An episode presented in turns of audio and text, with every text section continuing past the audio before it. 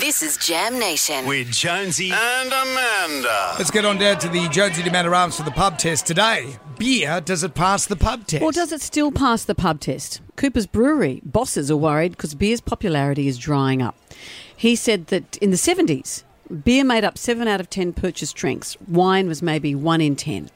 These days, 40% of our purchasing is beer, 40% is wine. And if we are drinking beer, we're drinking beer with less calories, beer with low alcohol. People are just choosing, Beer with less sediment? well, maybe not to drink beer so much. Well, I'm just saying, with the Cooper's Brew, it's never been my, my favourite because it tastes like homebrew, which is dreadful. And I've made homebrew, and it just always tastes dreadful. Mm. But that's separate to this. Yeah, but in These are a world stats of, about Ah, no, beer Australians still drinking. passes the pub test. I love beer. Okay. I wouldn't drink anything else. All right, so you're not a wine drinker. You don't No. drink other things. Beer is your thing. It's beer.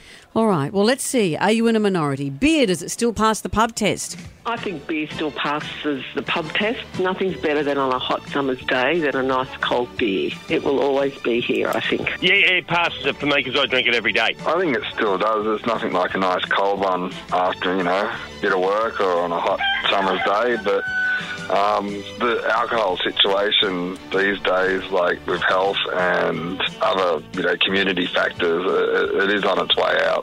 No, not anymore. Used to. Too arty farty now. Too much ingredients. They're- They're all rose flavoured, petals, all sorts of different flavours happening now. They're too fruity. Beer should just be made of beer.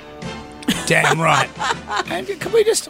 Was that a rooster I heard in there? J- Jim Ryan, can you just back that up?